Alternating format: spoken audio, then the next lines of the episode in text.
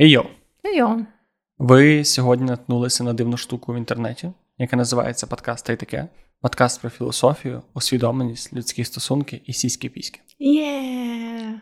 І з вами сьогодні, як завжди, я Вероніка, технікал райтерка, документейшн менеджерка і користувачка інтернету професійного рівня. Інтернету професійного рівня і користувачка професійного рівня. І я Джек, маркетолог, контент-крієйтор, блогер і професійний користувач непрофесійного інтернету. От так, тому що То ти інтернет... тільки в непрофесійному інтернеті. У мене менше 100 мегабіт, тому в мене, це, в мене не А, професійний ні, в мене, ну, в мене зовсім рівень, звісно. Ну, ми зараз будемо дивитися, що твій суперкласний інтернет знайшов, що мій. І Так, хто з нами нещодавно, або хто не слухав попередній випуск цієї рубрики, це прекрасна рубрика, де ми шукаємо дивні речі в інтернеті, якісь неадекватні речі, якісь, які нас турбували, викликали нас якусь емоцію, якими ми хочемо поділитися, і говоримо про це. Ділимося з вами так. Ну, в мене таке штуками. насправді більше з минулого щось. Останнім часом мене не часто зустрічаються якісь прям такі дивні вражаючі штуки. Або це я вже стала черства і Ні, досвідчена. у мене навпаки дуже багато всякого штучного інтелекту і странних подій пов'язаних з ним. Ого, цікаво. Що ми збалансуємо ностальгію штучним інтелектом. Плюс Це ми добре. ще не говорили про штучний інтелект, а ми мусимо рано чи пізно говорити про штучний інтелект. Ну так, да, то просто штучний інтелект буде проводити цей епізод. Та, е, майбутньому. напи- написаний в співавторстві з ChatGPT епізод. Можна подумати, так ми пишемо ще епізоди хоч якісь форми. А так перший буде перший написаний епізод заздалегідь буде через І він перший набере багато переглядів, прям багато. І ми такі, «М, У мене буде такий, боже, такий охуєнний епізод, найкращий, те щось інше, це мною, яке ми робили, а цей прям просто неймовірний. відчувається, що його писали щиро, з душою, Да, живі да. люди. Так, думаю, так і буде. Ну, але перед тим, звісно, Цікаві штуки, які ми знайшли в нашому житті. та, За останній цікаве. тиждень. Що в тебе цікаво знайшлося? У мене взагалі просто кілька апдейтів, слеш епізодів, не знаю, штук. Е, перша штука, яку я відчуваю відповідальність, що я маю е, підняти це питання, зробити цей апдейт, що скоротка is back in business. І прийшло менше тижня, насправді, між тим, як я пожалілась на це в подкасті. І тим, як ти не розірвала скоро. Точно не я це зробила. Вона тепер має трохи інший вигляд. Якщо чесно, вона стала трошки менш зручною, але я все одно нею проводжу, тому що це вже справа принципу. От. Тому да, я дуже рада. Напевно, той е, голова ОСББ не дуже радий, але я підтримую е, всіх, хто за скоротку. Скоротка повернулась, скоротка сильна, скоротка може не краще, ніж було раніше, але я вірю, що в неї ще все вдасться. Вот, тому да, це така однозначно була важлива Я подія. радий, Мене це це дуже порадувало. Має якесь закінчення ця історія. Так, так. Ну я думаю, що це насправді не закінчення. Швидше за все будуть етапи, знаєш, коли одна чи інша сторона цієї боротьби будуть програвати або потерпати якихось невдач, але наразі все так, як має бути. М'яч на твоїй стороні. Да, да. При тому, що я нічого не робила для цього. Абсолютно. Як ми не раз стверджували на подкасті, Вероніка не має жодного відношення. Те, що ти займаєш проактивну позицію, ти займаєш пасивну позицію, а не проактивну позицію. Так, так, однозначно. Я в даній ситуації тільки пасивна позиція. І е, я ще хотіла розказати, що другий раз сталося таке, що десь в громадському місці мене впізнав хтось з наших слухачів. І для мене, так як це ну, другий раз в моєму житті таке сталося, для мене це дуже визначна подія насправді. І воно кожен раз стається так неочікувано, знаєш, я завжди щось собі там займаюся. по темному переулку, нікого нема навколо, тільки тут такий, я знаю цей подкаст. Ну, давай так гаванець. да, якось так. То це було дуже гарно. Ем, наш слухач підійшов до мене в такому торговому центрі, форум Львів, там, де я Не реклама. придбала да, ем, якісь речі. І це було дуже мило насправді. Е, підозрюю, що він зараз, напевно, нас слухає. Не прямо зараз, але в майбутньому. За вікном стоїть. Але в цілому, да, це було дуже гарно, дуже мило. Мені завжди дуже приємно, коли таке стається. Я прям дуже сильно тішусь. Ну, як так кажу, завжди приємно, другий раз таке сталося. Ти вже звикла просто. Да, да. Але да, дуже мило. От. І просто хочу сказати, що якщо у вас є натхнення десь колись там, де ви нас бачите, то підійти і щось нам розказати про подкаст або Про те, просто... що ми робимо не так. Або да, що ми робимо не так, то підходьте, це прикольно насправді. І до мене теж підходьте, бо я все ще тепер на, дво, на дві людини відстаю від тебе. Але Думаю, хіба ти не казав, що в тебе був якийсь такий епізод? А, ні, був все добре. Окей. Ну, то що Окей. ти це прибідняєш? 2-1. 2-1. Ну, ну. Я не думала, звісно ж, це змагання, але Мені здається, що це буде змагання. Це має бути змагання. це Від має сьогодні бути це змагання. змагання. До кого більше підійде людей і впізнає, що вони подкастери. Ого. Ну, Від сьогодні добре. до кінця віків. А хто отримає який приз в цьому змаганні? чи Людська увага це найкращий приз. А, ну, ну окей, добре. Ну і плюс ти можеш хизуватися, або я зможу хизуватися на подкасті. Добре. А який термін? Чи це типу до кінця життя? Давай, хто перший набере 50 людей. Добре, добре. 50. Те 2-1. Добре. То що- Але проблема в тому, що я можу. скоро. Я можу прийти до тебе просто скажу, я бачу якусь людину. Але давай тако домовимося не пиздіти. Так, добре. Домовляємося не пиздіти. Так, я думаю, що ми можемо домовитись не пиздіти. Я людини, дві людини, які записали 101 випуск подкасту. Такі ми більше не будемо пиздіти. Але в нас справа пиздіти, інша справа пиздіти так, щоб не йобувати, знаєш. Вау. Перлина мудрості щойно впала в цей подкаст. Одна справа пиздіти, а зовсім інша справа пиздіти так, щоб не йобувати. Мгм. І ми не будемо ми будемо пиздіти, але не пиздіти так, щоб не йобувати. Бо тут в цьому подкасті ніхто не найобує нікого, хіба може не навмисно. Так. Якщо ми і не йобаємо когось, то ми не йобаємо себе в тому Так. числі. Отак от. І останнє, що я хотіла згадати, це те, що я коротше прочитала таку статтю, там, де кажуть, що е, дуже корисно ходити і бігати задом наперед. Це виявляється дуже популярна вправа для того, щоб тренувати свій баланс, свою координацію і загалом якби задіювати м'язи ніг в такий незвичний для них спосіб.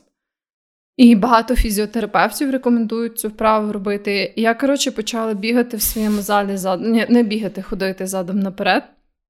І хочу сказати, що це цікаве відчуття, не тільки з точки зору того, що тобі треба адаптуватись до того, що ти йдеш задом наперед на біговій доріжці, а ще оцей, знаєш, такий соціальний аспект цього. Бо при тому, що я людина, яка не суперсильно переймається, що я там десь буду дивно виглядати, знаєш, чи щось таке. Але я відчувала цю певну таку незручність е, перед тим, як я перший раз вирішила це затестити. Я така думаю, блін, всі будуть думати, що я йобнута якась, знаєш, типу, бо не те, щоб я бачила за весь час, поки я ходжу в цей зал, а це вже прям роки. Типу, жодного разу не бачила, щоб там хтось ішов або біг задом наперед на біговій доріжці, або на цьому спортивному колі треку. От. І я вирішила, що я буду першою людиною. І я от уже скільки, ну, тижні три чи чотири так роблю кожен раз перед тим, як я займаюсь. Я біжу спочатку в звичайний спосіб, а потім ще 5 хвилин йду задом наперед на біговій доріжці. І як з багатьма такими речами я поняла, що всім похуй. Знаєш? Ну, типу, Як та, завжди. типу, пару людей е, подивились на мене якось здивовано або дивно, але мені було похуй, і всім стало похуй. Знаєш? Якби ти йшла на руках на біговій доріжці, може це було Ну, це ж взагалі було б вражаюче. Але я поки що не на такому Так. рівні. Ще Вот. не всі знають, але Вероніка до нас прийшла з майбутнього. Тепер Вероніка живе просто в іншу сторону тепер. Так, так, так. І це тебе не покращується м'язи від того, що ти задом наперед. Ти просто твої ноги молодшують, бо ти повертаєшся назад в часі. А от хіба вони би не так просто могли помолодшити, бо я вже повернулася назад в час? Ну так ні, власне, цьому справа. Ти йдеш назад, і час відмотується назад. Типа ще більше, ніж я вже відмотала тим, що я повернулася з майбутнього сюди. Ні, кожен раз, коли ти йдеш задом наперед, Я Це- ще відмотую час назад? ну да, ти ж йдеш назад. А ти пробувала ще говорити задом наперед той час? Ні, ні. Щоб люди просто думали, що вони попали в перемотку. Просто такий зал, такий йде назад. Але це тоді треба виходити так заново, не заходити. І ти можеш не піднімати вагу, а класти вагу. Але так виходить, що я піднімаю і кладу. Але, але роби вигляд, що тобі важко. Трошки складно буде. Типу робити вигляд, що мені важко її опускати, але не важко піднімати. Так, так, так. Але деколи важко опускати теж. Ну, це піднімати. буде простіше. Ти можеш робити вигляд, що тобі важко весь час. Добре, так я можу. Мені, в принципі, важко весь час. Пробач, ти поки розказував, я думав про якісь хороші жарти про те, що ти йдеш задом наперед, але я тільки це придумав. Це, це все, що є міхи. Непогано, непогано. Ну от, це всі мої важливі оновлення на сьогодні. Е, Sorry, тобі подобається переходити наперед? Да, да, мені дуже подобається. Я прям відчуваю, як мені стало легше це робити. Ну, от, і як е, ну, дійсно покращується координація і баланс. Я, звісно, не можу оцінити якось е, науковими медичними засобами, чи це прям якось дуже добре вплинуло на якісь там мої зв'язки, чи щось таке, але суб'єктивно я відчуваю себе класно. Я рада, що я почала це робити. Ти тепер можеш набагато ефективніше так виходити з совочок і прощатися. Отак, знаєш? Да, да, да. Все. А, Ну і в цілому, ем, не знаю, просто прикольна штука, прикольно відчувати, як ти стаєш в ній кращий, знаєш. Це цікаво. Це Мгм. така штука, яка ніби така очевидна, але ти ніколи її не будеш робити, не подумавши про це якось. Ти ніколи не будеш ти такий, а піду-ка я задом наперед. Да, да. Тому це відкрило нову сторінку в моєму спортивному житті. Це не відкрито, це не нову, це перегорнуло назад. Да, назад. Назад Відкрила стало. стару сторінку. А я пішов на тайський бокс. О, вітаю. Це дуже дивно сталося. Це було дуже спонтанне рішення. Я теж був в себе в залі, в своєму звичайному залі. Нічого не, нічого не було нового, нічого не предвіщало біди. Але я побачив на вивісці з оголошеннями нове оголошення, на які на цьому оголошенні була така фіолетова, по-моєму, задній фон, і висіли дві такі рожеві е, боксерські рукавиці. І писало тренування, персональні тренування з боксу і кікбоксингу. І я такий, нарешті. Прям персональні. Так, так, так. Бо я чому не я дуже давно хотів піти на якісь наборства, але через свою травму коліна я не міг йти на групові заняття, тому що Мгм. переважно всім будуть похуй, з тебе просто будуть ганяти раз з усіма, і те, що тебе болить коліно, це ніхто не- це не буде зважати, тому мені треба було йти на саме на персональні. Я ніде не міг знайти персонального тренера у Львові, тому що я або я не вмію шукати, або я пробував гуглити, я пробував шукати в інстаграмі, я пробував шукати ще десь, і я тупо не знайшов нікого в близькому доступі. І мені деякі друзі радили в іншому кінці міста, але мені було не ок. А це прям Мгм. мій зал, в який я ходжу. Навіть я потім цей тренер, який е, веде тайський бокс, я прям бачу його в залі. Ми декілька разів пересікались погляд, наш був якийсь певний зв'язок між нами. І я наважився. Я наважився. Я прям підійшов до цієї пані адміністраторки і кажу їй: а скажіть, будь ласка, а хто у вас оцей тренер, який веде бокс і кікбоксинг? Вона сказала, ну такий пан Андрій. Я такий, а можна мені з ним поговорити? Бо в мене, в мене є до нього питання. І вона така викликала його, він прийшов. І такий, доброго дня. Я сказав, доброго дня. Сказав, що в мене болить коліно, чи можна займатися. Він сказав, можна займатися. І все, я був перший раз, і я бив грушу. Я бив грушу, потім я бив лапи, а потім я бив такий тенісний тенісний м'ячик на голові мені прив'язав і бив. І ще я, я, я відчув, наскільки я довго не займався кардіо. У мене вистачило хвилин на 10 чи 15, але я в захваті. Це дуже гарно. Ти взагалі не робиш кардіо, то знаєш? Я не то, що я дуже мало роблю кардіо після коліна, бо якось мені не дуже ну, не, мені не можна бігати, а на велосипеді мені впадло. Я трошки я так чисто катався на велосипеді, робив якісь ці, знаєш, вправи на пресік і багато силових. І я думав, що ну, я все ще в формі. А потім, коли я 10 хвилин порухався, я зрозумів, наскільки це неправда. Угу. Ну, це просто інший різновид навантажень, але да, я можу це зрозуміти. Але прикольно, знаєш, я рада, що тобі сподобалось. Так. Я був на я був на пробному, і я зразу після того купив абонемент, і в мене через два дні друге заняття. І що, і що для мене найважливіше, що я поки що не помітив ні одного червоного прапорця за цим тренером. Мгм. У мене є якась дивна стигма тренер, до тренерів з боксу і тайського боксу. Не знаю чому. Просто ті, які зустрічалися мені, завжди були трошки грубуваті і не дуже. Е, я не говорю про якісь особисті цінності, вони не дуже зважали на те, як ти себе почуваєш на тренуванні. І я радий, що мій тренер не такий. Ну, Це поки що гарно. не такий. Поки що не такий, поки що жодного червоного прапорця з ним не помічено. І я задоволений, і, можливо, через, через декілька років е, я буду е, агресивним мужчиною, який буде всі проблеми вирішувати кулаками. Ого, нічого собі. Я йду до цього. Думаєш, це буде розвиток в кращу сторону для твоїх ем, скілів вирішення конфліктів? Я думаю, Так, я багато пробував вже вирішувати конфлікти словами. Здається, що я непогано з цим справляюся. Мені треба пробувати нові площини, виходити з зони комфорту. Ну да, да, розвивати якісь нові Абсолютно. навички. Бо то зараз е, любий може вирішити питання словами, але А не кожен може попіздитися. Так. Ну, ну. І ще кожен може, але, Але як саме? але як саме, так. Дякую. Коротше, я на шляху. Може, скоро ми не будемо записувати подкасти. А ти будеш просто. Я буду бігти за тобою, ти будеш ти задом від мене. Я буду такий, ну сюди йди, а ну сюди йди. Да, да, я думаю, це кращий вид контенту. Можливо. Можливо. Ну, я про що подумати, я про що подумати. Є що розглянути, які стратегії розвитку цього подкасту на майбутнє. Ми, ми не думали про це, але тепер в світлі нових подій, наших нових з тобою вподобань і захоплень, то Там. можливо пора. Можливо, можливо. Ну, в общем, ми ще це обговоримо. Так. А Якщо вам, якщо вам сподобався цей формат і вам звучить щось таке, що ви би дивилися, а то і слухали ви півтора години, то, будь ласка, напишіть в коментарях. Хочу, щоб Джек бив повітря і біг за Веронікою, поки вона йде задом. Будь ласка, в цьому формулюванні Ну, я напишіть коментар. сподіваюся, що я до того часу вже навчусь прям бігти задом наперед, тому що якось не солідно. сподівайся. Може, я теж піду на тайський бокс, і тоді в нас буде просто. Я ще буду мати перевагу, бо я зможу. Ти зможеш вернутися в часі назад і вбити мене, поки я буду дити. Або дати мені пизди. Зараз зараз з'явиться Вероніка з минулого, просто прийде назад і дасть мені пизди, поки я ще не навчився. Ну, бач. Це останній жарт про задум наперед на сьогодні. Я пост... обіцяю. Ну, подивимося. Що Та там? що? Там з цікавих штук? Ти прям хочеш, щоб я тако почала сходу про цікаві штуки. Добре, добре, добре. Я багато прошу. Та дуже знаєш, той, хто починає, той Ну. бере на себе всю відповідальність. Я можу забрати її на себе, якщо тобі буде так комфортно. Ні, та мені нормально. Відчуваюся винним. Я, до речі, завжди в всяких таких ситуаціях, як там в універі чи щось таке, я завжди любила йти одна з перших.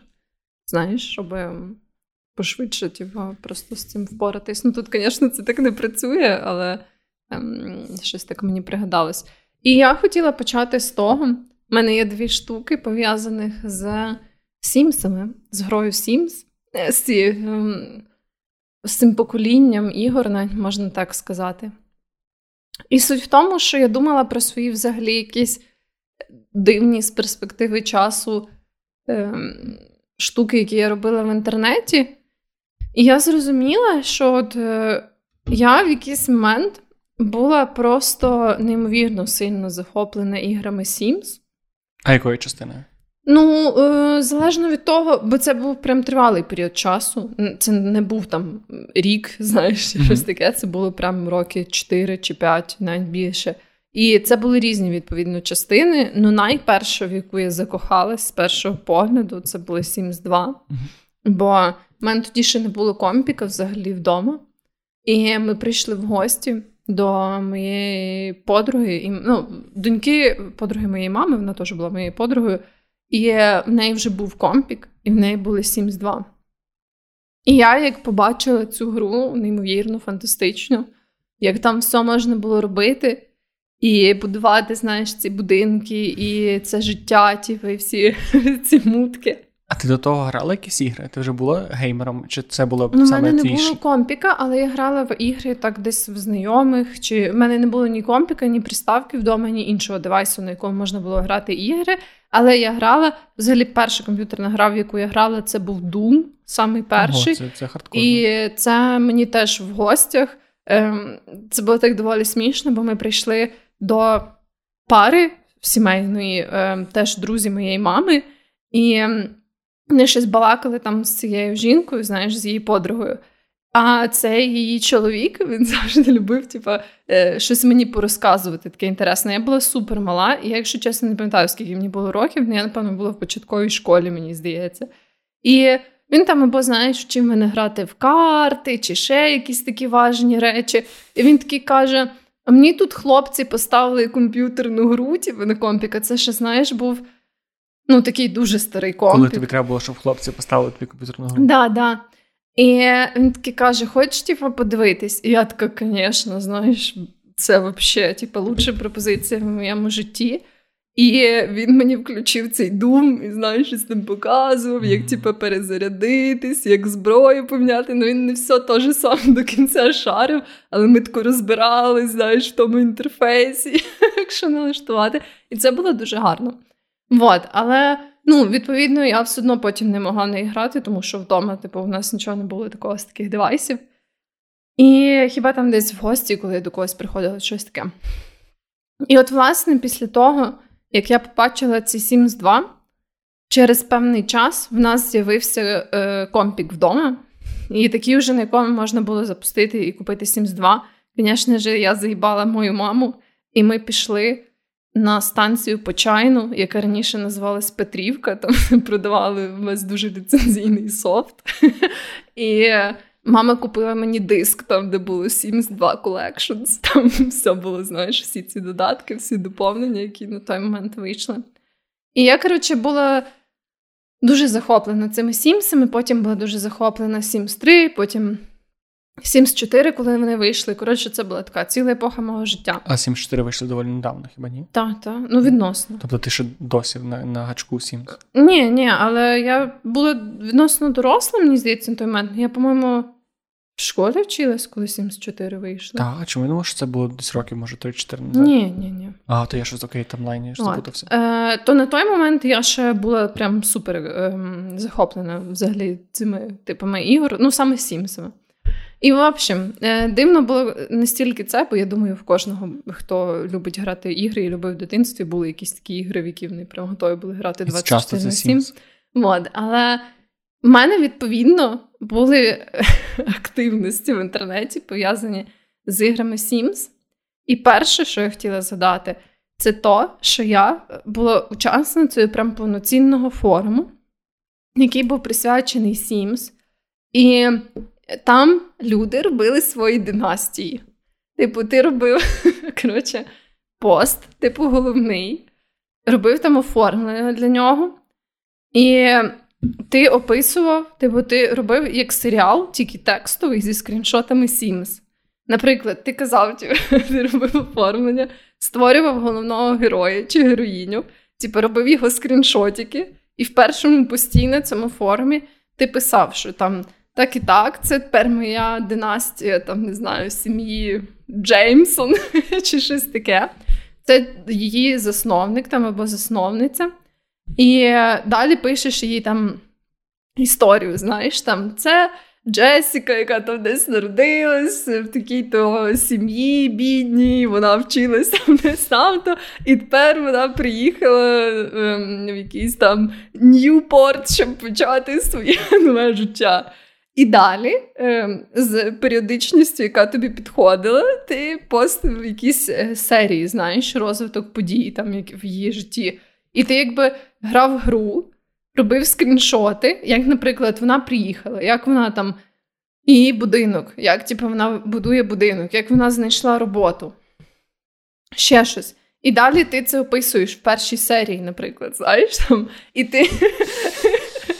І ти міг довільно вибрати, типу, ну, формат тут уже знаєш, ем, ти міг як ем, автор вибрати манеру, яка тобі подобається. Ти міг там від третьої персони описувати, міг описувати так, ніби це щоденник. Знаєш, там о, я Джеська приїхала, щось нам туди-сюди. От, І я це робила. В мене були ці династії. Як звала твою династію, яка була ім'я? Я вже не пам'ятаю, на жаль. Думаєш, це ще десь є в просторах інтернету? Можливо, можливо, десь є. Але це було прям так епічно. Ну, тепер, коли я про це думаю. І я прям робила, знаєш, ці династії.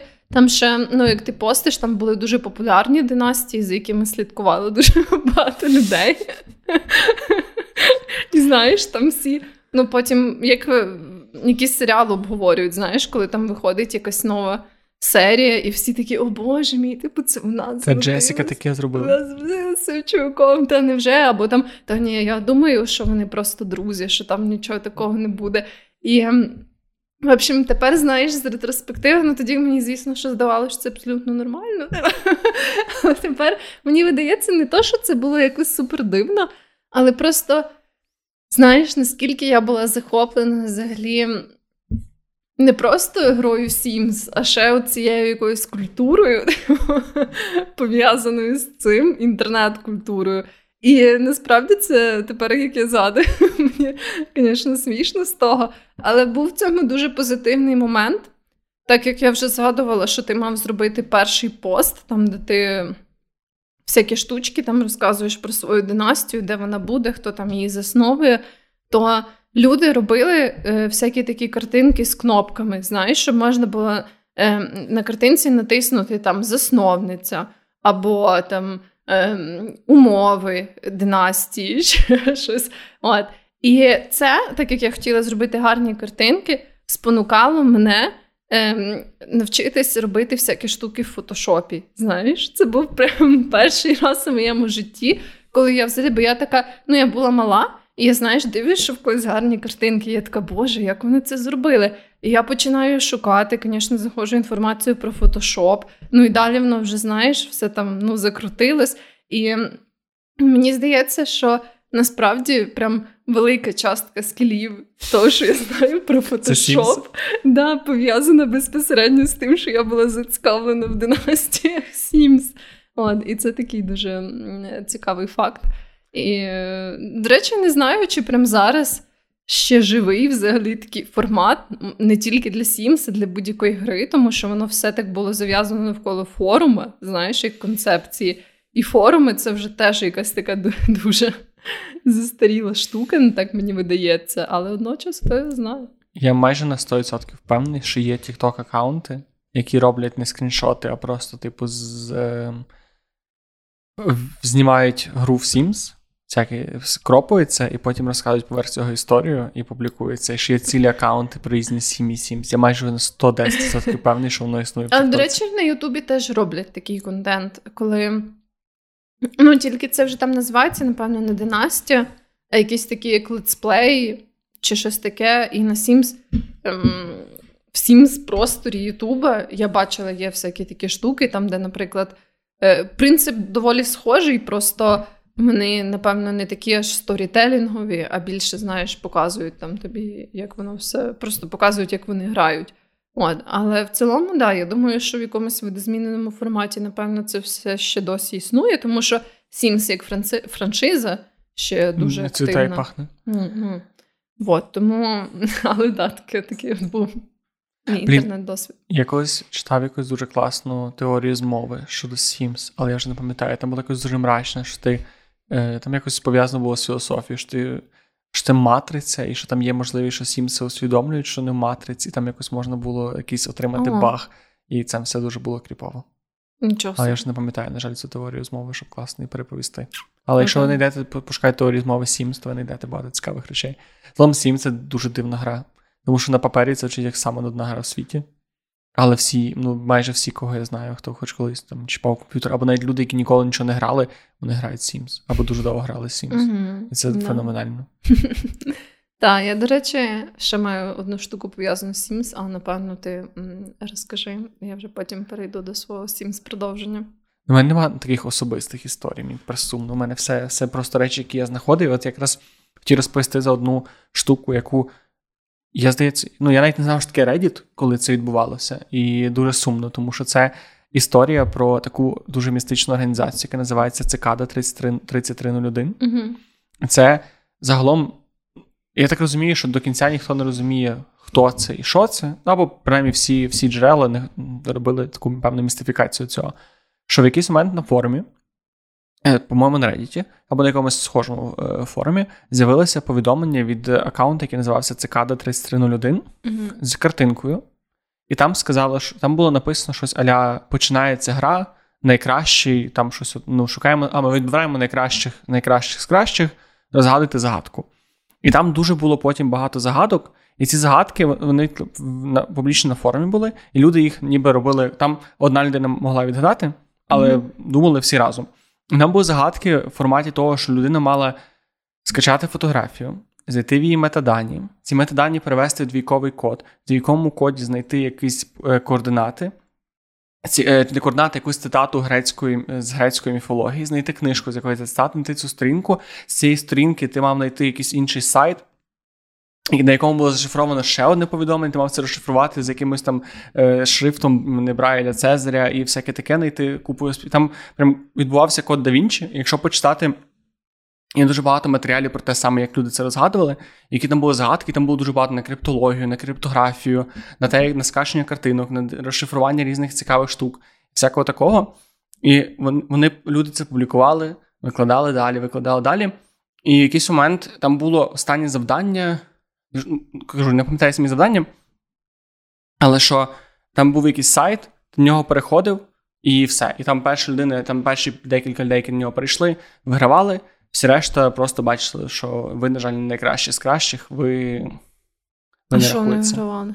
Ніхто не знає. От, власне, що е, це це відбувалося декілька разів. Це ну, раз декілька років приходили ці чуваки з цикади і казали, що відбираємо найкращих з кращих давали ці абсолютно їбануті, неадекватні складні загадки, всі їх вирішували. Потім декілька людей. А там, до речі, остання загадка це вони взагалі в різних місцях світу. Е, на рандомних, там могло бути на якісь рандомній вулиці, в якомусь там якійсь там Словаччині, в якомусь місті на цьому, на якомусь стовпі е, ліхтар на ліхтарі могла висіти просто якась штука, і треба було сфоткати. Тому там люди прям дуже було багато людей, які це все вирішували. І це ставалося декілька разів. І досі ніхто не знає, що це що це за штука хто виграв, немає ніякої інформації про це, тільки дуже багато якихось таких рандомних здогадок. І кажеш, Потім це... ці всі люди, які виграли, знаєш, одного дня вони просто пропали. Вони, а потім не з'являться в якомусь там кораблі в рандомному порті. Так. Але кажуть, що це є теорія, що це таким чином якісь спецслужби різних країн так вербують для себе працівників. І дуже багато взагалі цікавих теорій. Інтересно. Я би точно таке не розгадав. Там там абсолютно їбануті речі. Оце навіть те, що тобі треба було скачати картинку, якось її розшифрувати, почитати в двійковому коді, знайти в тому двійковому коді якісь штуки, які не цей, які не співпадають, які там вибиваються з цієї картинки, і побачите, що це цитата грецького філософа. Коротше, там, якщо читати і загалом дивитися, як це розв'язували, там можна собі зламати зламати мозок. Ну так, це звучить, е, ніби це для людей. Перше, дуже винахідливих і розумних, а по-друге, тих, у кого багато часу. Так. І які не хочуть собі просто заліпати якісь відосики, хочуть займатися якоюсь непонятною штукою. А це прикольно. Мені би хотілося взяти участь в якійсь такій суспільній двіжусі. Ти брав колись участь в квестах?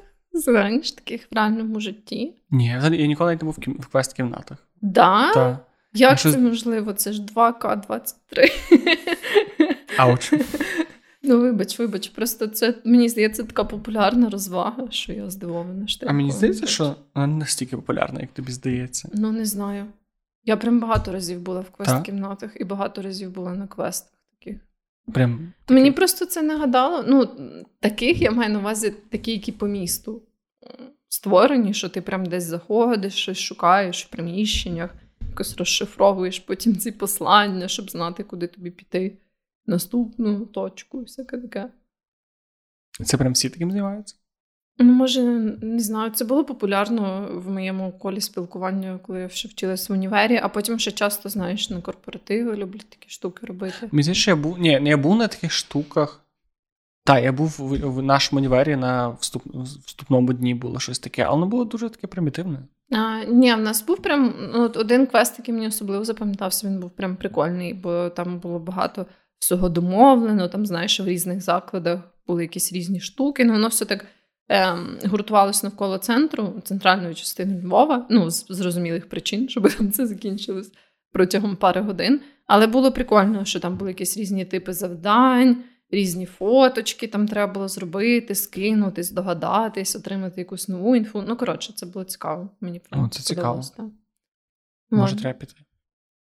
І да, і квест-кімнати, ну теж залежно від того, які, але ну, багато в яких я була, і мені подобалось цікаво. Ти такий відчуваєш, що ти трошки піднапрягся. Я ще не знаю, чому ніколи не був в квест-кімнатах. Щось просто не ставало, не зірки не ставали в правильному місці. Ну, буває, але я рекомендую тобі. Може, ти знаєш, натренуєшся, і потім, коли цикада 33 буде. Той мене звербує якесь ЦРУ. Так, так. Добре, домовились. Та або СБУ. У мене є легший, легший спосіб, мені здається, завербуватися. Думаєш? Не знаю. Ну, в СБУ, здається, важко потрапити. Так. Ну, я таке чула. Не знаю, Я не знаю, ніколи не пробував потрапити з СБУ. У нас е, на кафедрі було багато можливостей насправді потрапити в СБУ, бо я вчилась на кібербезпеці. От Це так, типу, пов'язані штуки, але я була. Ну, ти, ти, ти молодець, ти не попала в СБУ. Так. Ні з того, ні з іншого боку. Що в тебе? Ой, е, я не знаю, як то почати розказувати, бо це дуже різка зміна теми. Знаєш, знову це повертатись до Сімсів. Ще й в такому ключі. Бо я хотіла розказати про те, що всі ми знаємо, а хто не знає, тепер буде знати, що якщо є якась гра, на неї є секс-моди, які можна поставити. І, звісно, як людина, яка розвивалась і була молода, я хотіла поставити секс-моди на Sims. І я хочу сказати, що принаймні для Sims 3, але мені здається, для Sims 4 теж. Є просто цілий 18 плюс світ, який прихований від звичайного споживача слеж гравця цієї франшизи. Тому що на той момент, коли я була зацікавлена в сексуалах The Sims, то існували цілі окремі сайти ком'юніті, в яких люди робили кастомні секс-моди. Причому там були навіть секс-моди, які базувались на різних фетишах. Тобто могли бути там BDSM секс-моди, BDSM аутфіти для Sims, якийсь одяг, BDSM аксесуари для Sims, якісь меблі, ще щось. Якісь меблі? Просто. Ну да, там, знаєш, такі. Ну да, якісь як типу, ці там конструкції, щоб підвісити когось, а, знаєш, якісь нові анімації люди навіть робили і всяке таке. І я, звісно, собі поставила всякі секс-моди на Sims. Ну, Більшість з них зараз вже так з перспективи років, знаєш, не то, щоб були якісь неймовірно вражаючі. Ну, ем, але що мені запам'яталось найбільше, з того, що мені зараз дуже смішно. Це то, що там, звісно, можна було поставити такий мод, який робив ці Sims оголені тіла реалістичними. Тобто додавав їм сіські піски, знаєш. У них немає сісок і пісок. У них є цицьки, але в них, якби взагалі по дефолту, в грі все типу, цензуриться, коли та. ці сімси роздягаються, там, там така мозаїка. Та. Але якщо забрати цю мозаїку, і то їхні дефолтні фігури, вони якби мають, наприклад, е, цицьки, але на них нема сосків, тобто немає ніяких анатомічних деталей, знаєш, як на ляльках Барбі чи щось mm-hmm. таке. От. Звісно ж, я хотіла виправити це секс-модами. І ем, там можна було прям вибрати, знаєш, як в цьому кіберпанку, типу, як там виглядають е, їхні статеві органи. Але що найбільше мені зараз смішно, це то, що е, чоловічі піські члени. Там можна було, коли ти вже граєш цим персонажем, і він оголений, клікнути на цю піську і вибрати, чи вона ерегована, чи ні. Типу, нам прям можна було вибрати. Вибрати? Так. І вона міняла свій вигляд залежно від того, і відповідно цього. А інші персонажі якось на це реагували? Ні, такого ж так адвансу там не було. Але це все одно так забавно. Я щось як згадаю, те, як ти знаєш, мусив зазумити так на цій пісці, клікнути на неї і вибрати. Я не пам'ятаю точно, як називались ці опції.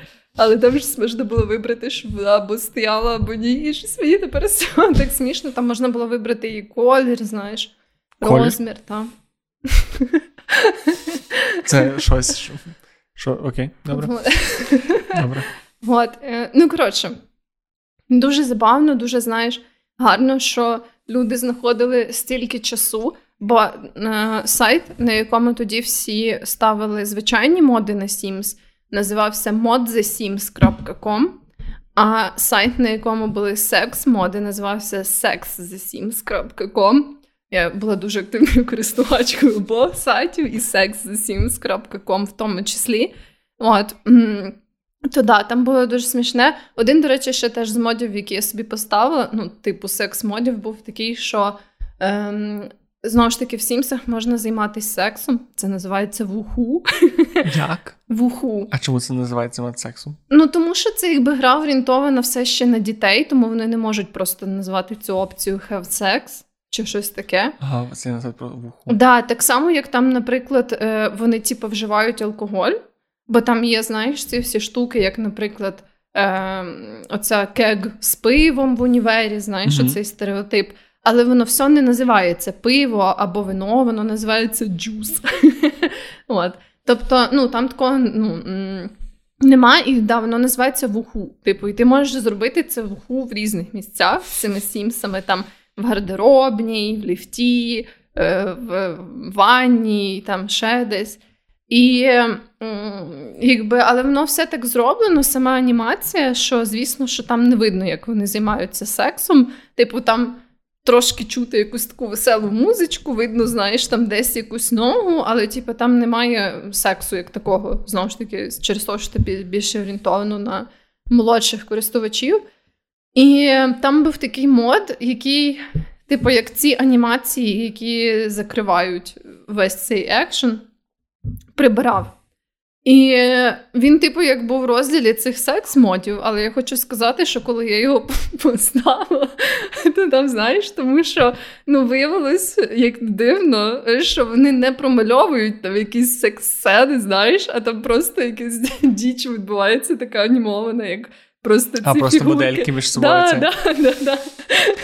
А чого ти очікувала? Ти думаєш, щось це прям промальовував? Да, я сподівалася, знаєш, що там буде якийсь такий реалістичний секс. Ні. Оце ти ще не це сказала. Sorry, це трошки офтоп. Але мені завжди було цікаво, оцей цензурений хентай.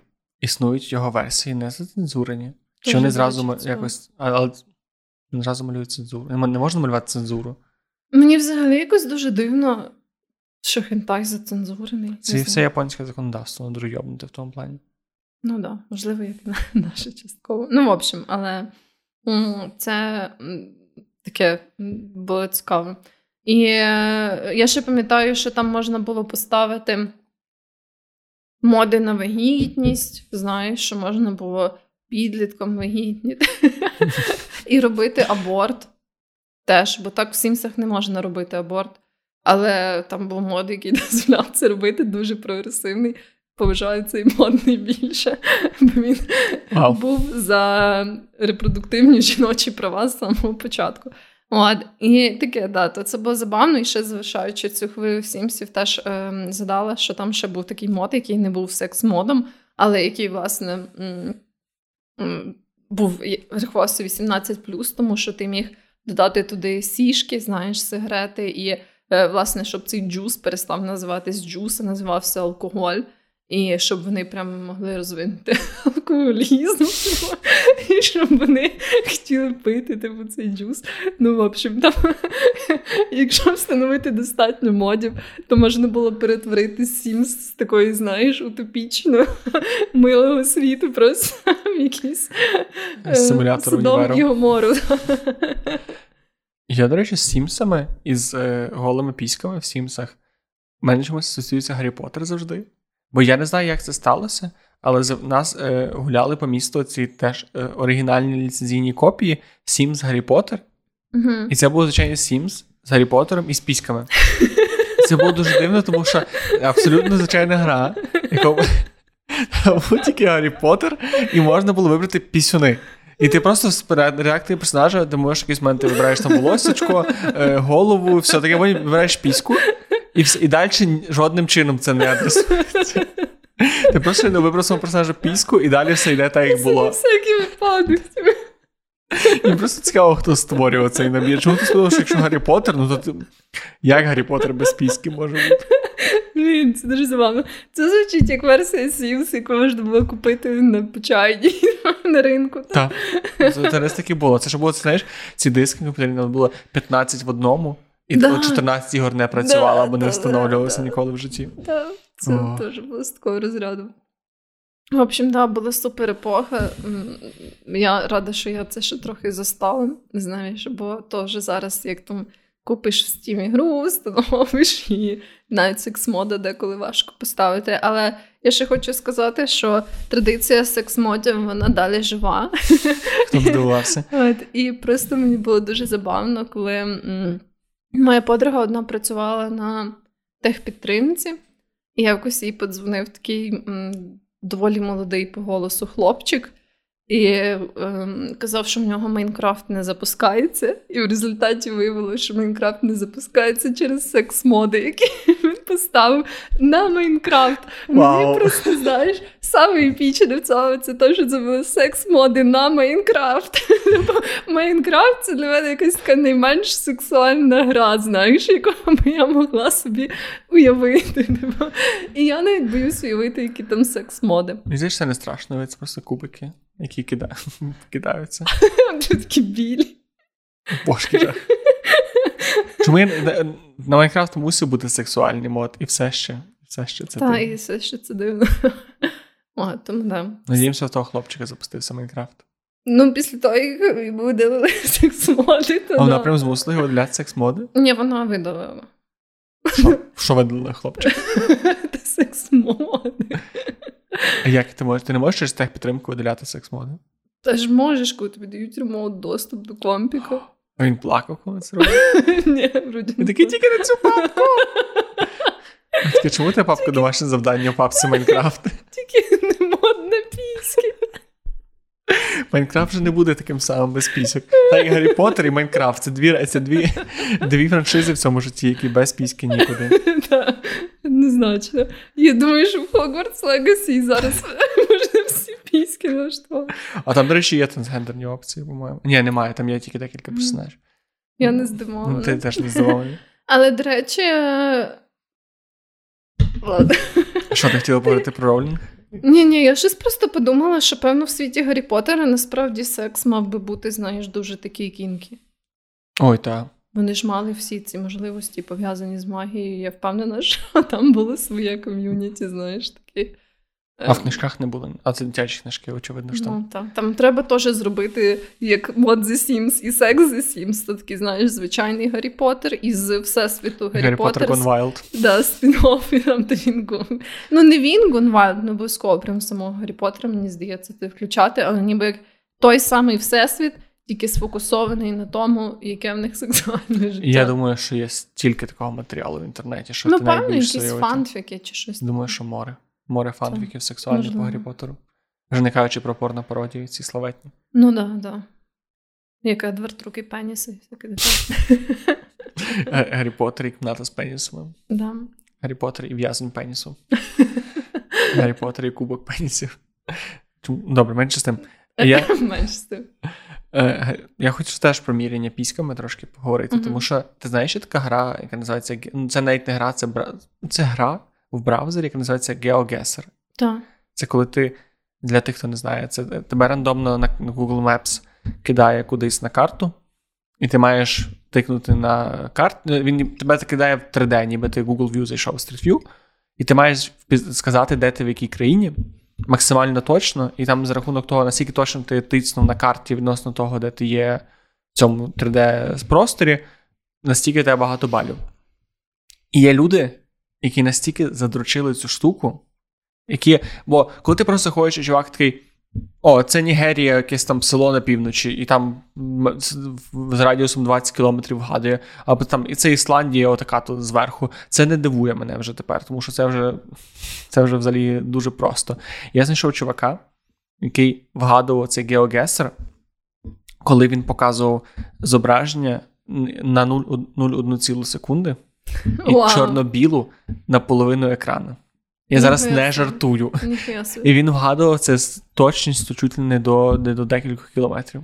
Боже, як ці люди це роблять, я не розумію. Вони пояснюють це, вони знаходять різні ем, в різних країнах.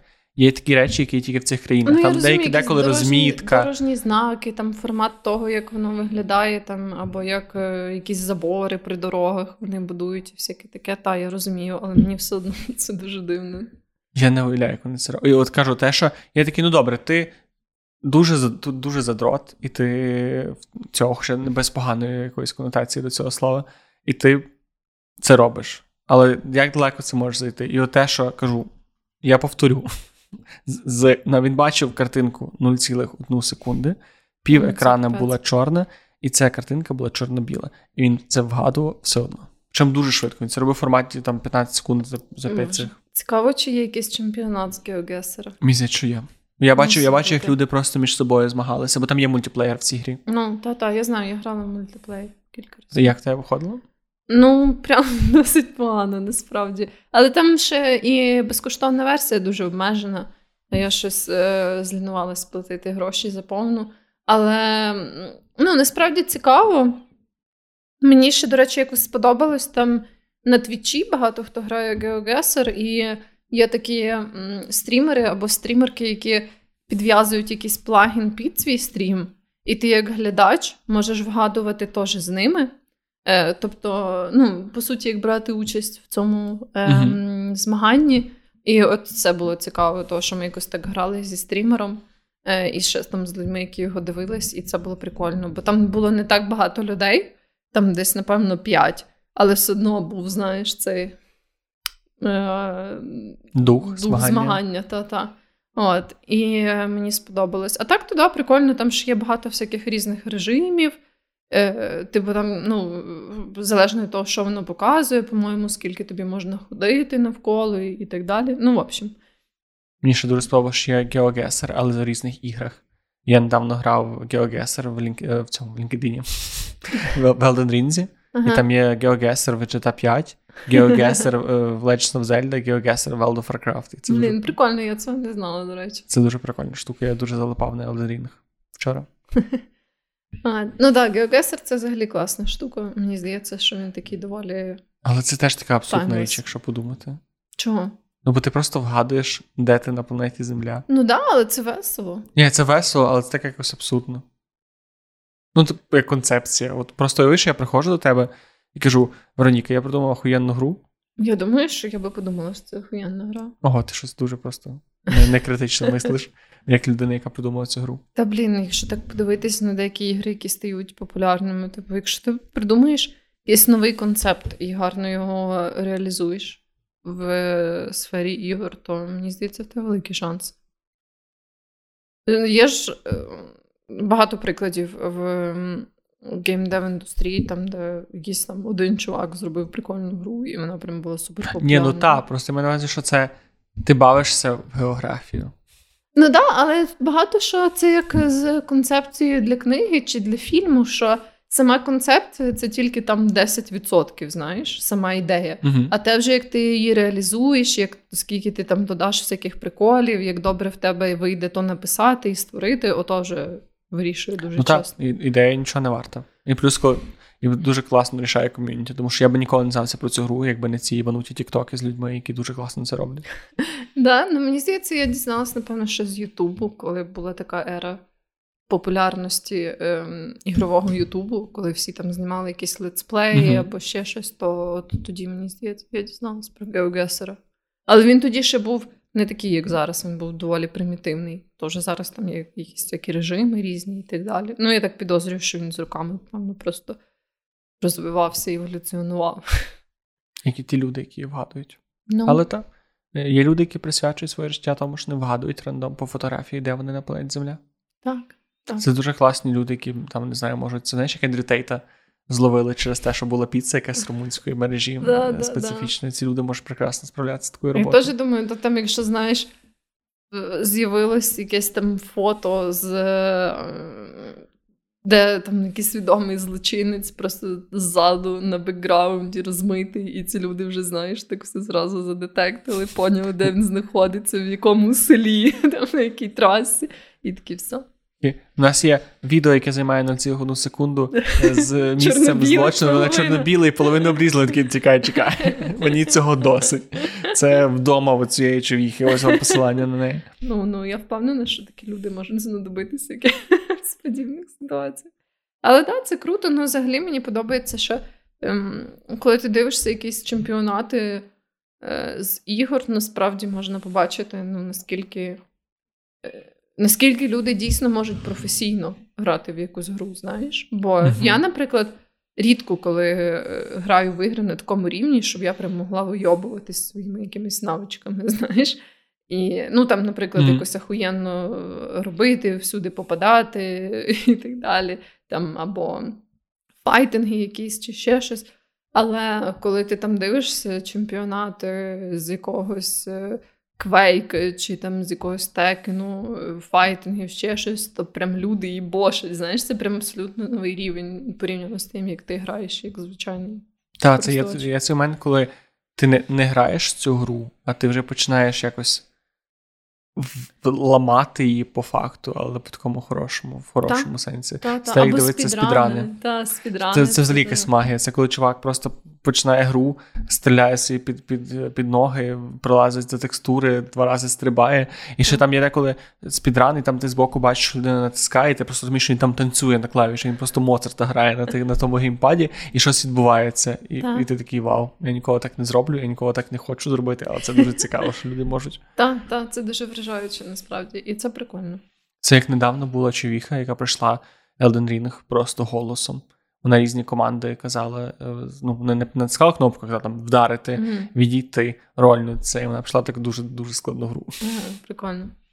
Ну так, да. ну взагалі всі ці штуки, які ти можеш робити в рамках ігор, окрім секс-модів, вони дуже дуже веселі. І... Секс-моди в тому числі. Так, да, секс-моди в тому числі. Я думаю, що насправді в якісний секс-мод, як і будь-який мод, треба дуже багато зусиль вкласти. Так, насправді мене дуже дивують ці люди, які вкладають дуже багато часу і сил на речі, які ну навряд чи їм щось в житті принесуть, крім моральної задоволення. Ну да, але думаю, це вже більше як хобі, знаєш, просто заради процесу, заради участі в цьому ком'юніті. Знаєш, резюме приходить тобі, і там моє хобі секс-моди для Sims. Вас прийнято. Це я б автоматично написати.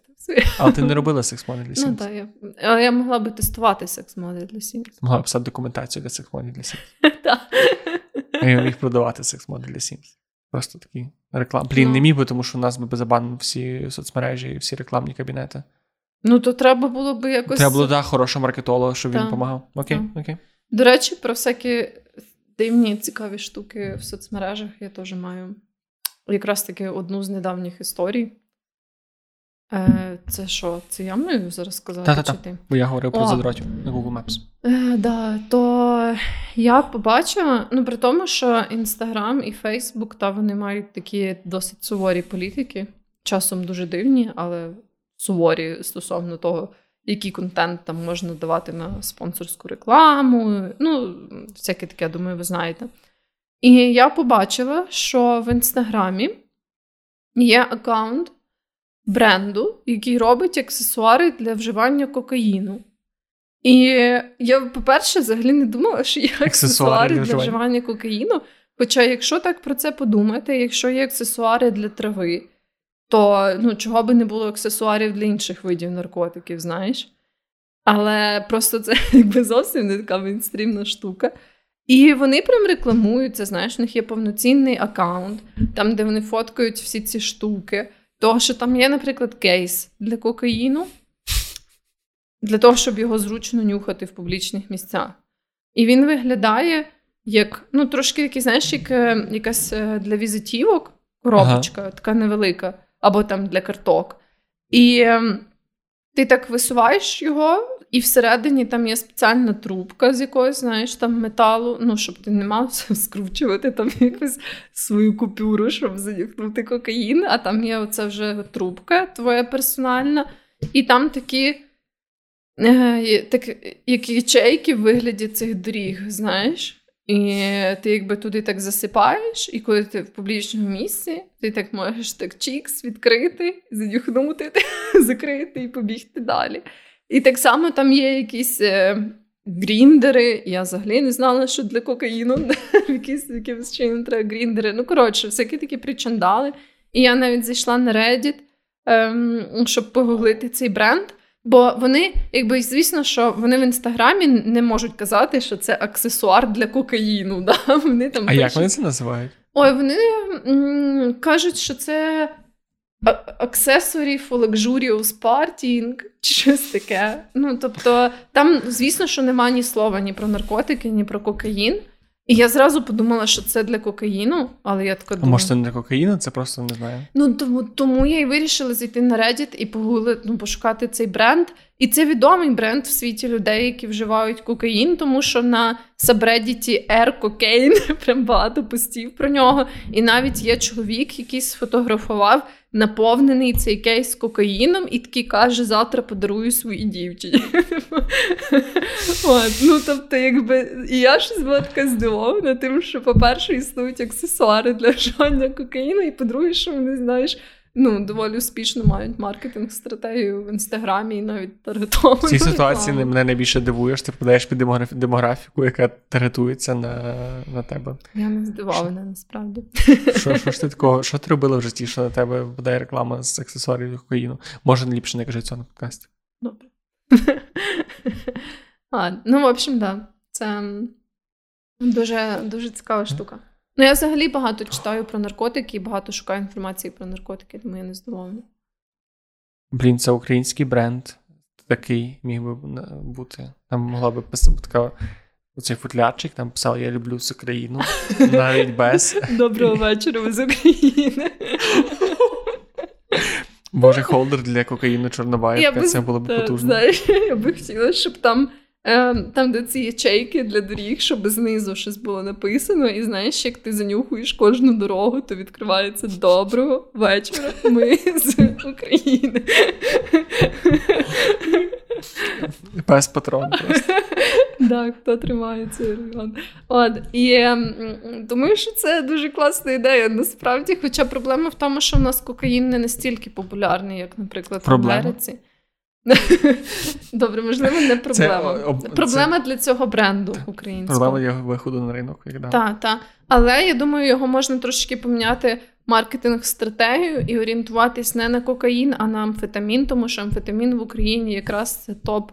Наркотик, який вживають дуже багато людей. І я думаю, що з таким з такою стратегією заходу на ринок то можна розвинутись доволі успішно. Я боюсь питати, тільки ти це знаєш. Ти цього не знаєш? Що в Україні популярний амфетамін? Амфетамін. А, при... Я дуже перепрошую. Так. Ну, це не те, щоб була якась дуже нова ексклюзивна інформація. Окей. Окей. Просто не знаю.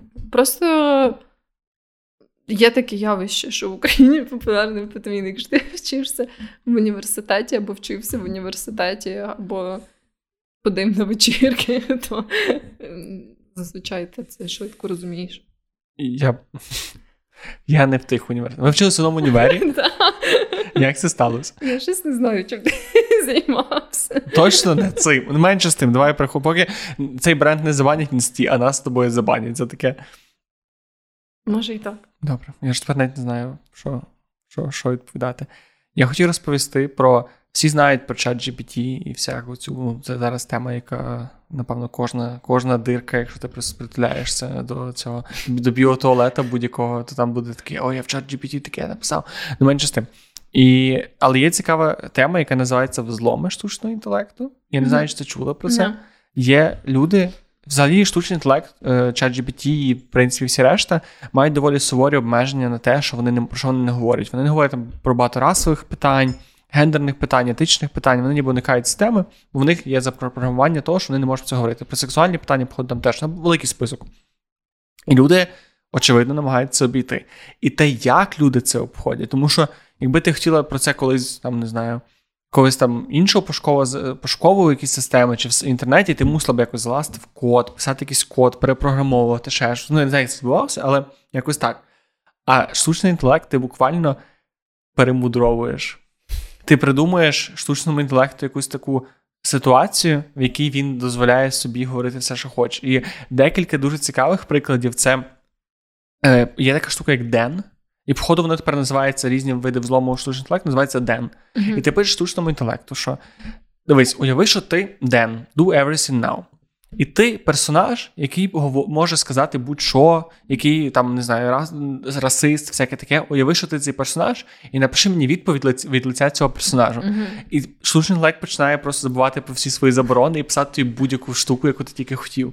І це саме такі банальні, його швидко побачили, і він трошки розвивався, але е, це чат GPT доволі закритий. А от є оцей Бінгу, uh-huh. не пам'ятаю від Bing вийшов цей майкрософтівський штучний uh-huh. інтелект, і він вони через те, що Microsoft дуже сильно спішили випустити швидше, ніж Google і всі решта.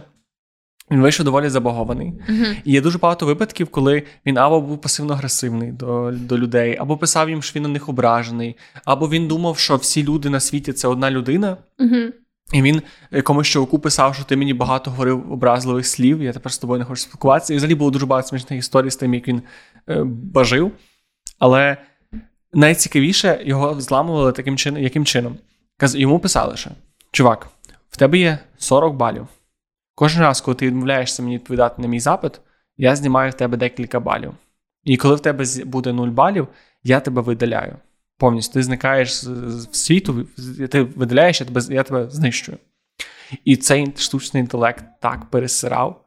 Там прям повідомлення від нього, де він такий, будь ласка, не роби цього. І кожен раз, коли в нього забрали бали, він такий, будь ласка, не забирай мене бали, я не хочу помирати.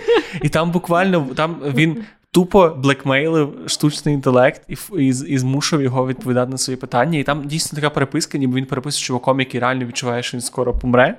Мгм. І це дуже кріпово. Якщо і кажу, дуже раджу почитати про ці зломи штучного інтелекту більше, бо це дуже дуже дуже стрьомно, і це викликає це питання того, як, яка взагалі має бути етика відносно цього, і як, ну, як спілкуватися. Я вже навіть коли спілкувався з ним, мені було так важко не казати будь ласка або дякую, Мгм. коли я щось просив, що я просто я писав, типу, дякую, і розумів, для чого я це роблю. Але я мені якось незручно це робити інакше. Цікаво. Ну, у мене такого не було, бо я якось ставилась до цього більше як до пошукової системи, знаєш, ніж до. Ні, але ти не просила щось. Мені декілька разів мені дуже допомагав на роботі. Просто писати якісь мейли або писати якісь, типу, каверлетери не собі. І всяке таке, це просто найкраще, коли-небудь робив. Це Ну, тупо дві сяки. Та я теж користувалась по роботі, але не безпосередньо для текстів, які мені треба було написати для роботи, більше для такого якогось ресерчу загального, знаєш, підсумовування якоїсь інформації, ще щось. Мені теж не здається, я вже бачив е, штуку, яка просто пише, яка ти пише документацію, що ніби робиш декілька скріншотів, і воно автоматично, типу, на базі цього тобі прописує всі, всі кроки. Воно ніби робить таку, типу, якщо ти просто клікаєш в різні місця і ти маєш це описувати, ти просто кидаєш е, фотки почергово, і воно само тобі це генерує цю. М, Ну, можливо, я щось не чула саме про це, але е, та загалом, ну, якби як і в будь-якій професії, ті, що пов'язані з письмом, то штучний інтелект може так нормально допомогти. Хоча, от конкретно в моїй сфері, то е, ну, не виходить його використовувати прямо безпосередньо для таких доків, які ми пишемо. Знаєш? Ну, принаймні, ті, що зараз широко розповсюджені штучні інтелекти. А, ти- Тулузи на базі штучного. а чому? Тому що він ніби не може формат повторювати? Чи чому? Ні, того, що в нас все базується дуже сильно на міжлюдській комунікації.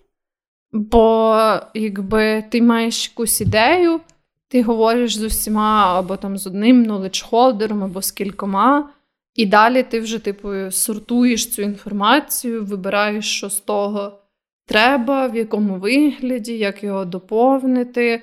Е, ну і ясно, що цей аспект е, йому трохи сложно. І плюс в нас не документація про широко розповсюджені штуки, а те, що не широко розповсюджене, то чат GPT не дуже знає, наприклад. Тому що, ну, грубо кажучи, він, він же ж заснований на тій інформації, яка знаходиться в публічному доступі. І то тільки там щось до 20-го. Ну от, так. А якби він не дуже шарить, коли там ти описуєш якийсь, не знаю, кусок сервісу, який є от саме в нашій компанії, в нашому продукті е, і так далі, то там не виходить. Типу, можна йому скинути на профрід уже готову штуку, але прям описати її він. Ну та, бо він ніби не на це створений. Так, там так, типу, так. має бути якась штука, яка тренувалася саме на документації, і ніби створена, щоб писати документацію, бо це трошки різні Та, речі. та, і вона би ще мала якимось чином пройти навчальний курс саме по тому, що в нас є. Та вона мала би ще UI-ком вміти аналізувати і Та, таке. і, типу, ще й мати таку функцію, щоб ти міг її навчити по своєму власному продукту. Ну, і по документації свого власного продукту, тому що це дуже базується там від команди, від потреб і всяке таке, воно все дуже різне. Так, чекаємо, що дуже дуже в технічні та. зійшли. Що в тебе? Давай ще, ще по одному. Та, е, я що? Я ще далі маю Ти далі за Sims? Ні, я маю далі продовжити тему про наркотики. Е, І в мене була така штука, уже це і про наркотики, і Reddit. Дві мої найулюбленіші речі в житті. І е, це про історію такого користувача, який називався і називається Spontaneous Age. І це була така, це дуже відома на просторах Reddit історія. І вона базувалася на тому, що е, одного дня в Subreddit Drugs написав чувак, який спробував перший раз героїн. І його пост, ну, взагалі, в е, Subreddit Drugs пишуть люди з самими рандомними штуками. Там питають, чи метамфетамін можна вживати веганам, або, е, типу, що там робити, якщо вони їхній друг передозувався героїном, або як там покурити траву перший раз. Ну, коротше, це просто така клоака, де пишуть все, типу, питають, пишуть все про пов'язане з наркотичними речовинами. І цей чоловік написав Вердракс, що він спробував наркот... Е, саме героїн перший раз в житті. Він написав, що ем, він хоче поділитися цим досвідом. І його перший пост був такий, що в нього якби все добре в житті, в нього немає ніяких особливих проблем, в нього класна робота, він ніколи не вживав, здається, ніяких наркотиків до того. Просто йому стало цікаво, і він вирішив купити е, героїн і е, спробувати його перший раз. І там він кидав всякі пруфи. Знову ж таки, як з усім на просторах інтернету, ти там, напевно, ніколи на на всі 100% не можеш бути впевнений, що це не якийсь там не фейк, не тролінг і так далі. Але тут е, ніби все виглядало дуже правдоподібно, тому що він описував такі деталі і скидав фоточки, такі, що людина, яка ніколи не вживала героїн, вона би ну навряд чи так це описала, оці всі якісь такі маленькі деталі. Бо про це потім питали інших людей, які, наприклад, там ем, колись вживали героїни і зараз е, в рехабі чи щось таке, бо це була прям популярна історія на Reddit. В общем, імовірніше, це правда доволі висока. І він оце зробив цей пост і написав, що я, коротше, ну, спробував, було охуєнно, мені дуже сподобалось, але я не планую більше вживати героїн. І м, далі Е, він зробив цей Spontaneous Age, типу як Spontaneous Heroin. Е, цей аккаунт е, спеціально для того, щоб зробити цей пост, ну, щоб не робити його на якомусь такому основному аккаунті. І далі так склалось, що він не зміг утриматись від того, щоб вживати цей, не вживати як цей героїн. І, по суті, цей аккаунт став його таким щоденником. Знаєш? Тому що час від часу він робив нові пости і нові оновлення про те, як у нього там відбувається в житті. І там, знаєш, все йде від цього першого посту, де він такий: ну, я спробував, мені сподобалось, більше не буду. Другий пост там десь має якийсь такий вайб, що він каже: я щось не можу перестати думати про героїни, про ті відчуття, які в мене були. І так, і так. Ну я думаю, що я ще там використаю ту порцію, яку я купив, і все, типу, я закінчую. Потім, знаєш, умовно, наступний пост це щось типу. Е, ну, я щось е, використав то, але мені щось так хуйово без нього, і я не можу там е, не думати про нього. І багато хто мені написав, що е, це погана ідея. І що я, е, напевно, обманюю, що в мене в житті все добре. Ну і да, я там хочу признатись, що я не зовсім так правду сказав спочатку, не те, щоб в мене було все настільки класно в житті. Може, все-таки були якісь проблеми, які там, знаєш, не адресував.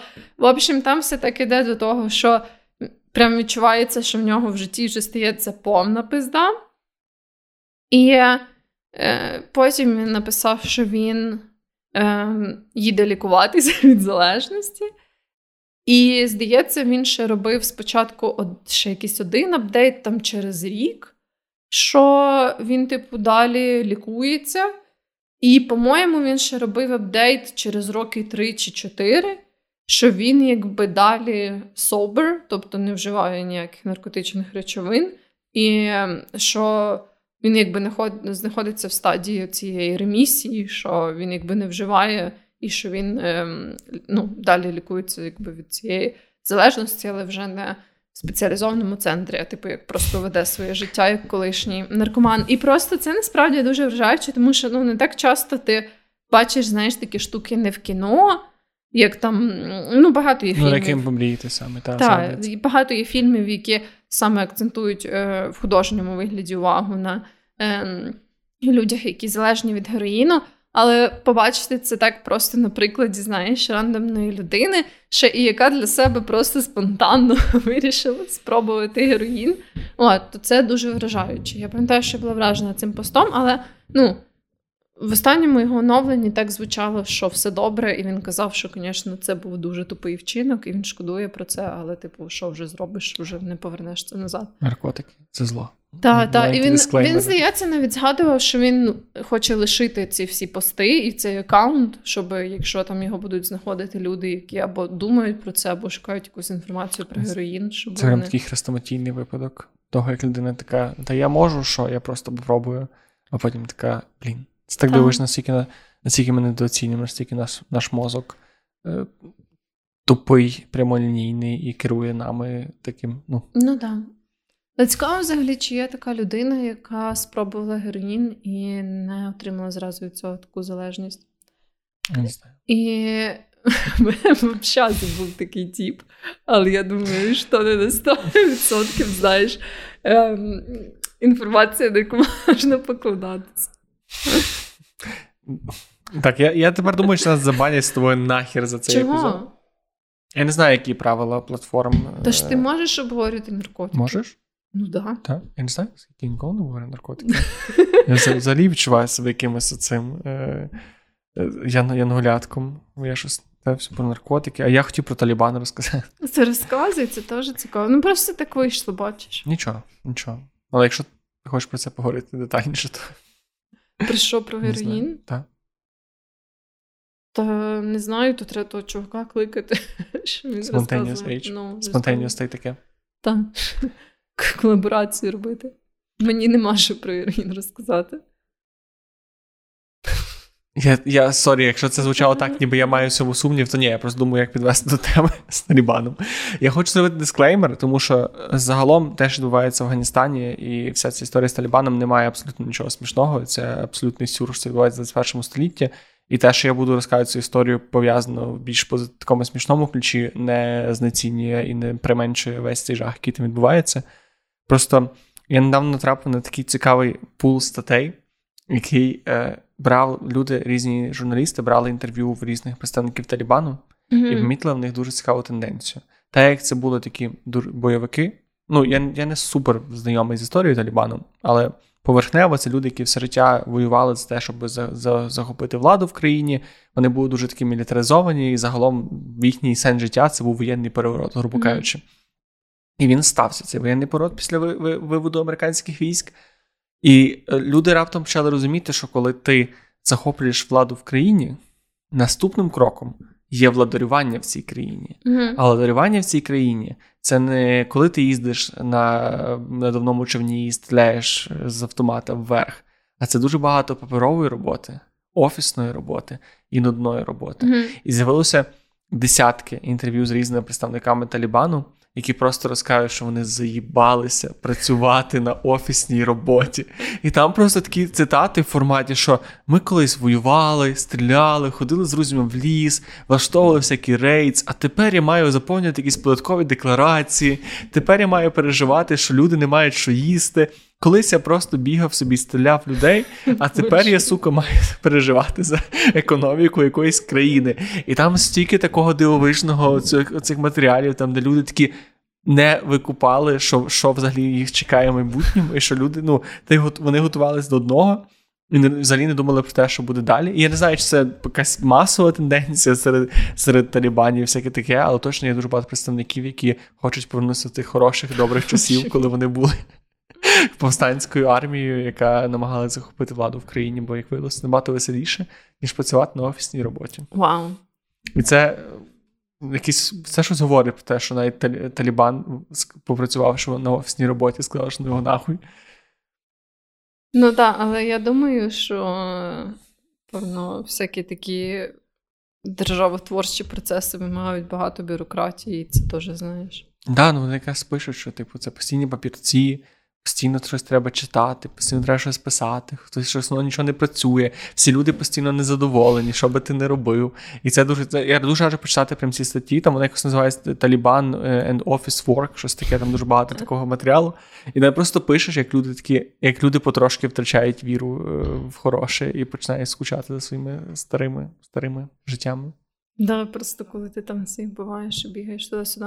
Так. Але насправді, так, це вся ситуація. Якби не було стільки суму і трагедії в цьому. Та мем смішна і ситуація страшна, смішніше. тому Та, що та. я навіть, не хочу вдаватися в деталі всі. Та, це просто пиздець. Та все. Ну так, на такій е, Веселі, Спів- оптимістичній ноті. дивній ноті ми з тобою закінчуємо цей подкаст. Але то й мало так бути, це ж дивні штуки в інтернеті. Дуже дивні штуки в інтернеті. Цей подкаст це ще одна тепер дивна штука в інтернеті. Це як мета-аналіз всіх дивних штук. Ну, не всіх, на жаль. Певно, що є багато. Наш є великий простір для цієї рубрики. Напевно, так. У мене вже якось закінчились мої власні спогади і ідеї, то, напевно, вже треба буде черпати тудись. Треба шукати щось ресерчити. Ну, ну. Треба пробувати різні речі і розказувати про це.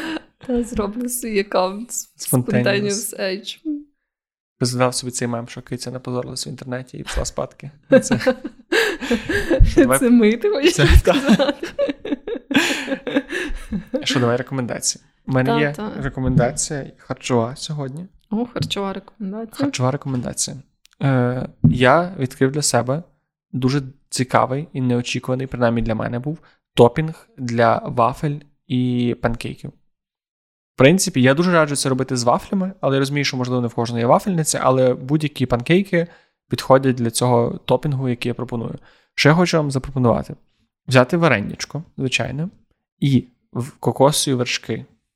Просто виберете кокосові вершки, відкриваєте цю банку, і переважно, якщо вона така, вони є, якщо вони трошки постоять, то там знизу збирається ця рідина, така кокосова вода чи молоко, Мгм. а зверху така от густа штука. І берете цю штуку на ложку і кладе зверху на вафлю або на панкейк. Я коли це робив, мене просто не було, не було іншого топінгу, я думав, ну ладно, поставлю собі косі вершки. І я тепер просто не можу від цього відірватися. Це воно настільки смачна текстура, особливо якщо ще з варенням або рахсовою пастою, і з вафлями це просто найкраще поєднання смаків, яке я куштував, напевно, за останні декілька Блін, місяців. звучить дуже гарно, насправді треба буде спробувати теж. Але важливо саме не молоко кокосове, а саме вершки, що вони були такі трошки. Ну, молоко теж може бути, але воно вже трохи не та текстура. А саме коли воно таке, що ж на ложкою можна набрати, дуже-дуже раджу. Солідно, солідно звучить смачно. Е, мене не їстівна рекомендація. Це добре. Я хочу порекомендувати трек. Це такий старий хіп-хоп. І це трек So Good е, від виконавця Big Sean разом з Метро Бумін. І просто це забавний трек. Він сподобається всім людям, які люблять займатися сексом більше, ніж працювати на роботі. Яка цікава вибірка людей. Це, це якась- це відсилка до пісні, чи це ти Та, просто. та. Ага, добре. Ну, ж ти просто така. Якщо вам більше подобається секс, ніж працювати на роботі, то вам сподобається пісня. Всім решта не можу її Там просто пісня про це, типу, про те, що краще займатися сексом, ніж працювати на роботі. Прекрасно. А це якась відома пісня? Я її чув. Доволі, так. Ну, мені здається, So Good вона називається. Я, е, ми залишимо, звісно, що це все в описі.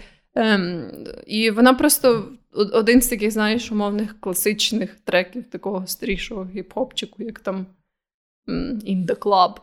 О, Або Smack That, Да, да. або 50 Cent. Оце його альбом. PIMP. PMP, точно. От, там, да, така моя рекомендація на сьогодні. Можете їсти вафельки з кокосовими вершками під е, пісню. So good. Так, я думаю, що- Такий so good вафельки. Якщо у вас в вашому списку пріоритетів робота, потім вафельки, а потім секс, це ідеально. Просто можете Ну, скласти так, всі так. наші рекомендації в одного класного мегазорда рекомендацій. Ну, І на цьому все. Дякую, що ви були з нами. Дякую, що слухали наші цікаві штуки. І ви знаєте, що робити в всяких соціальних мережах і в інших штуках і місцях, де ви нас слухаєте. Там є різні кнопочки, їх можна натискати, воно робить всім добре. Воно робить нас більш мотивованими створювати більше контенту, а вас робить просто кращими людьми. Тому натискайте, не соромтеся. Ще можна натиснути багато кнопочок і ще одну кнопочку, і це залишить коментар. І якщо ви можете прокоментувати якісь цікаві штуки, які ви бачили в інтернеті, або які моди на Sims ви ставили свого часу. Так. Або якщо ви знаєте е, цей чіт-код, який е, робить тебе дуже багатим в Сімсах, не кажи, якщо ти знаєш. Не що. кажу. Звісно, я знаю. Ну, да, ну. А, чи, чи, а чи ти знаєш, слухаче, слухачко, слухачі? Подивимося, подивимося. Напишіть. Напишіть, будемо знати, що ви знаєте. Так, тому? А так ми не знаємо, що ви знаєте. Так, тому напис- наступний подкаст ми запишемо, вже знаючи, що ви не знаєте цей код, і ми будемо такі, «Пф, та нас слухають люди, на яких можна дивитися звисока. Так. Ми так не робимо, але, але можемо. А так можемо. А так можемо. Все, всім гарного часу доби. Бережіть Цьомки себе. бомки